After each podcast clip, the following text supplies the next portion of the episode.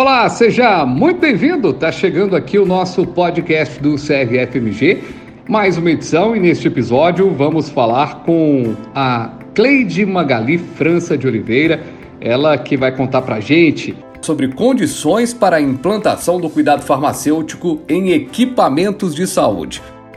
Olá, Cleide, seja muito bem-vinda. Por favor, se apresente aos nossos ouvintes. Olá, eu sou Cleide Magali, especialista em farmácia clínica e gestão da assistência farmacêutica, conselheira do Conselho Regional de Farmácia de Minas Gerais e coordenadora da assistência farmacêutica de Sarzedo.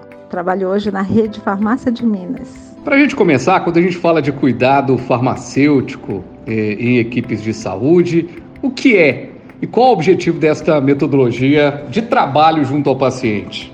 O cuidado farmacêutico nada mais é do que um conjunto de ações e serviços oferecidos pelo farmacêutico com foco na resolução, controle e prevenção de problemas de saúde do paciente. O objetivo principal é justamente promover o uso racional de medicamentos e, com isso, contribuir para a melhoria da qualidade de vida das pessoas. De uma forma prática, como é realizada a abordagem ao usuário e que resultado esperar?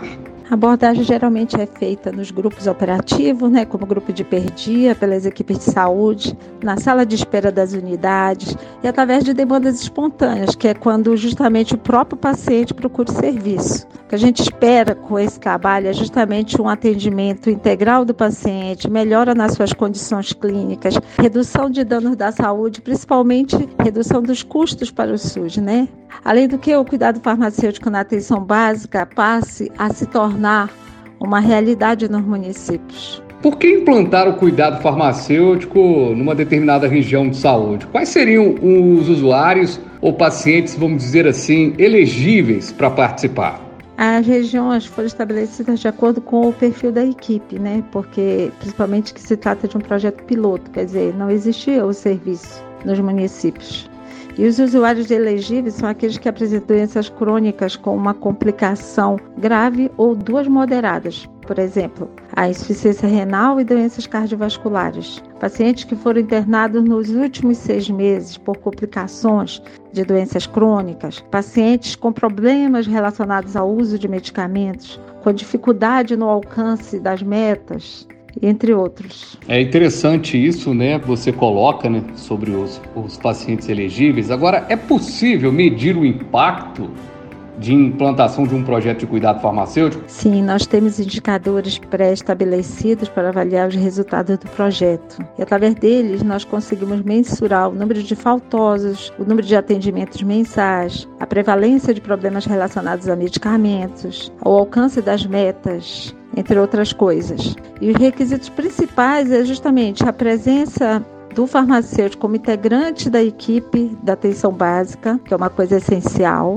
a capacitação desse profissional para o atendimento, que ele precisa estar qualificado, espaço físico disponível na unidade e principalmente o apoio e incentivo dos gestores. É, Magali, após essa rica experiência vivenciada no curso Gestão do Cuidado Farmacêutico na Atenção Básica, promovido pelo Hospital Alemão Oswaldo Cruz, qual que é a importância, gostaria muito do seu comentário, da capacitação mesmo do profissional nessa área? Quais habilidades essenciais que o farmacêutico precisa desenvolver para realizar cuidado farmacêutico de excelência para a população? Então, a capacitação foi de grande importância, pois nós recebemos orientações e treinamento de profissionais já atuantes no cuidado farmacêutico, com ampla experiência na farmácia clínica, que deram todo o suporte, desde o passo a passo para desenvolver o projeto, até a discussão de casos clínicos mais complexos. E as habilidades que eu considero essenciais são justamente a capacidade de trabalhar em equipe interdisciplinar, né, que contribuindo com informações e experiências dentro da área de farmácia. A comunicação e a escuta qualificada, já que a gente precisa garantir que o paciente está compreendendo as nossas orientações prestadas e as intervenções, e principalmente a resiliência e persistência, né? Para esse novo desafio de que é de começar e fazer dar tudo certo pois nós estamos apenas começando e com muita, muitas vezes temos que conciliar com muitas outras atividades que desempenhamos em nossa rotina. Muito bem, conversamos com a farmacêutica Cleide Magali França de Oliveira. Conversamos aqui sobre condições para a implantação do cuidado farmacêutico em equipes de saúde. Cleide, só agradecer a sua participação aqui no nosso podcast. Quer deixar uma mensagem final aos farmacêuticos e farmacêuticas que nos acompanharam até aqui? Sim, eu gostaria de agradecer ao Conselho Regional de Farmácia de Minas Gerais pelo convite e falar que nós farmacêuticos temos este compromisso de assumir esse lugar do cuidado farmacêutico para com isso fortalecer o nosso papel perante a sociedade. Obrigada e até uma próxima oportunidade.